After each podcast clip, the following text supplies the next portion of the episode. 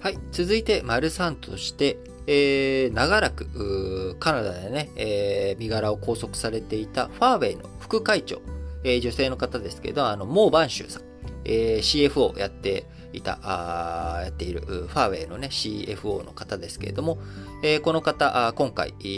解放されて、えー、3年弱ぐらいですかね、解放、拘束されていましたけれども、えー、カナダで、えー、釈放されて、えー、中国に出国。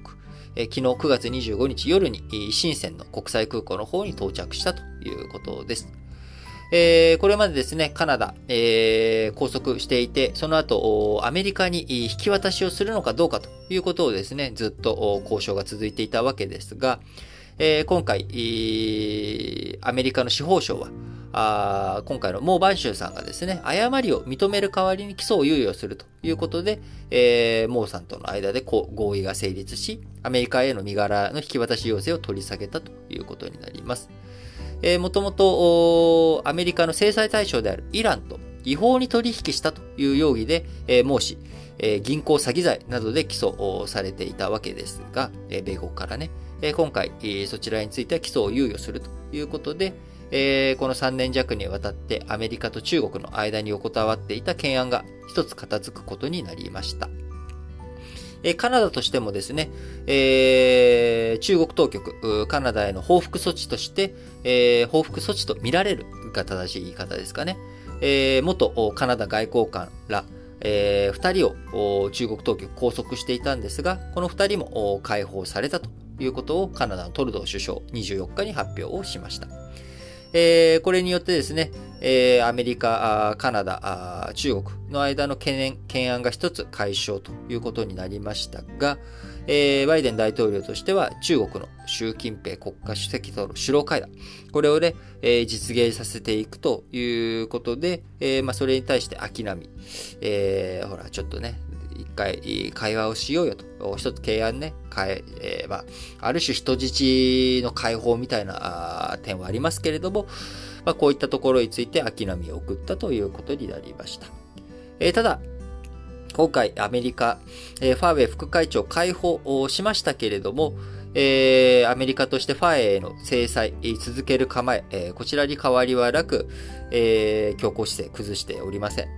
えー、司法省、ファーウェイの違法性について引き続き後半で争う方針を示しており、えー、中国はあそれに対して、えー、ファーウェイなど中国企業への制裁解除、こちらもね、求めているということで、えー、今後、まあ、より話を深めていくっていうためには、どっかのタイミングでバイデン大統領と中国の習近平国家主席首脳会談必要なんですけれども、お互い、えー、あって、きちんと成果がない状態であって、えー、ね、成果が出せるタイミングじゃないところで会って会話をして、えー、会いました、握手しました、仲良くね、今後やっていこうと決めましたっていうような、まあ、えー、なんでしょう、何も中身のない、えー、共同声明みたいなものが出てくると、国内からね、どちらの、米国内からも中国国内からも、いや、お前ら何のために会ったの？っていうようなことになってしまう。会うからにはやはり、えー、それなりの成果がないと、何のためにあったのと、中国に対して弱腰なんじゃないのと、アメリカに対して弱腰なんじゃないのと、え、どちらの二人もですね、え、厳しい立場に追い込まれてしまうということも十分予想されるため、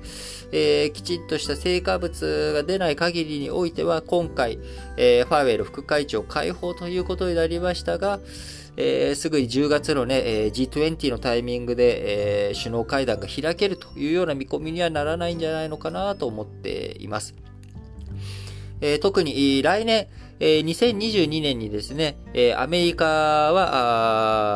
あ、あの、中間選挙、2000あの4年に1回ね、えー、米国の大統領選挙あるわけですけれども、その中間にあたる2022年の方に、まあ、アメリカ議会の選挙があるということで、えー、まあ、中間選挙のタイミングになってきます。えー、この中間選挙のタイミングを前にあの、バイデンさんとしても、成果は欲しい、えー、けど、批判が強まるってことは避けたいということはありますし、えー、来年2022年はですね、習近平さんの方、中国の方も、共産党のね、人事があると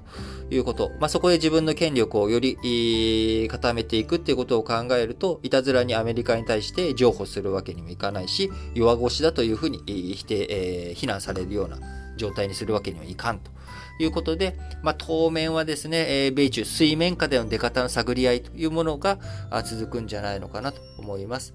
えー、ポイントになってくるのはやっぱり経済だと思うんですよね。えー、今、恒大グループ、不動産大手の資金繰り問題、信用不安というところが、どこまで経済に冷や水を浴びせるんだ。中国の不動産問題、中国の土地価格のね、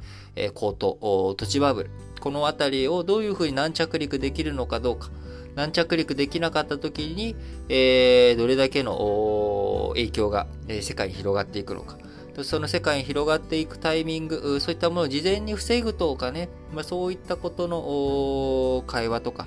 そういった建設的な話が進んでいく土壌が、あ中国とアメリカの間にですね、しっかりと作られていってくれたらなと思っています。